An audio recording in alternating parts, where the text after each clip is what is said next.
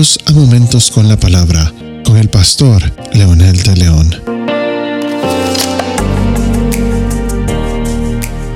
En nuestro episodio anterior estuvimos analizando la cita textual que Pablo utiliza del salmista cuando de una manera como quizás eh, quejándose o advirtiendo o para algunos podría ser como un llamado de atención para la humanidad cuando dice que no hay quien entienda, todos se separaron, todos se volvieron en contra de Dios.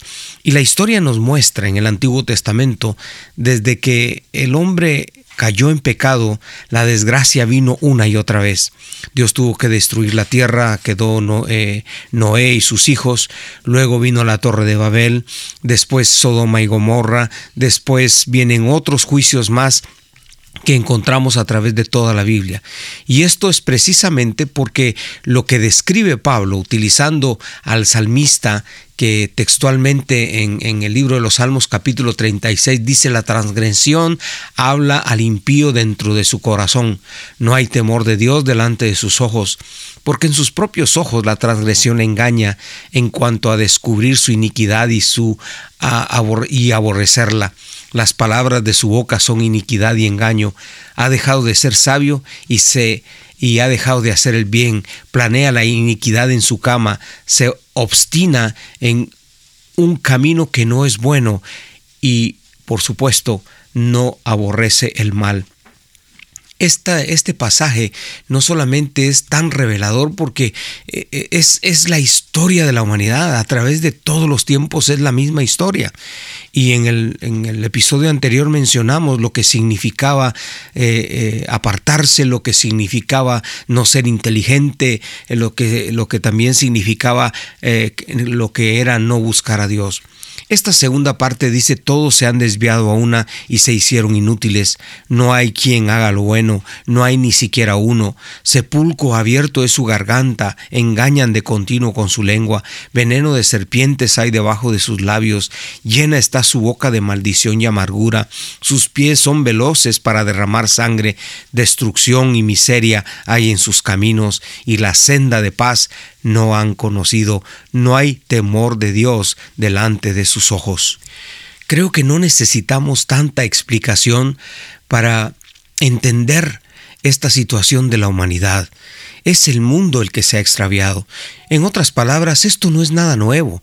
Muchas veces nos asustamos de que eh, la sociedad está agarrando caminos eh, que son engorrosos, caminos torcidos, caminos pervertidos.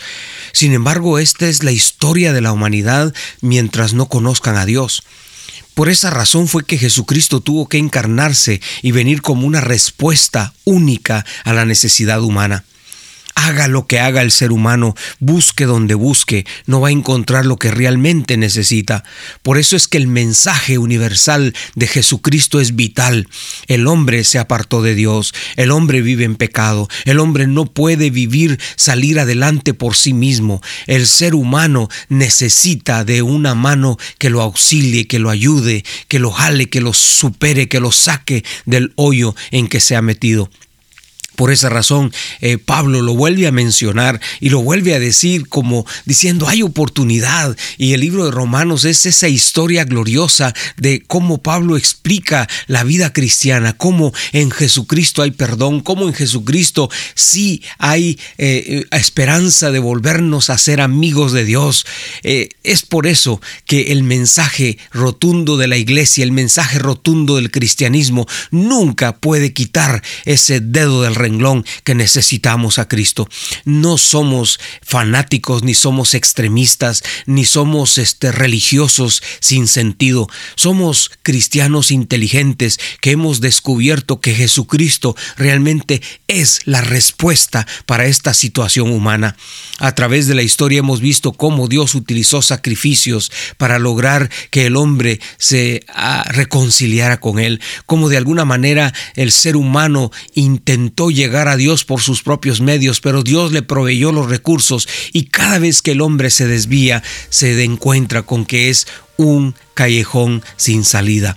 El hombre no tiene la respuesta, el ser humano no tiene la respuesta, las ideologías humanas no tienen la respuesta, la ciencia no tiene la respuesta, la educación no tiene la respuesta, la psicología no tiene la respuesta. El único que tiene la respuesta es Jesucristo y su palabra lo revela, su palabra lo declara. Y si nosotros vamos a su palabra y entendemos lo que Él está tratando de decirnos, entonces se cumplirá lo que dice el resto de este pasaje de las Escrituras, que en Cristo podemos tener vida y vida en abundancia.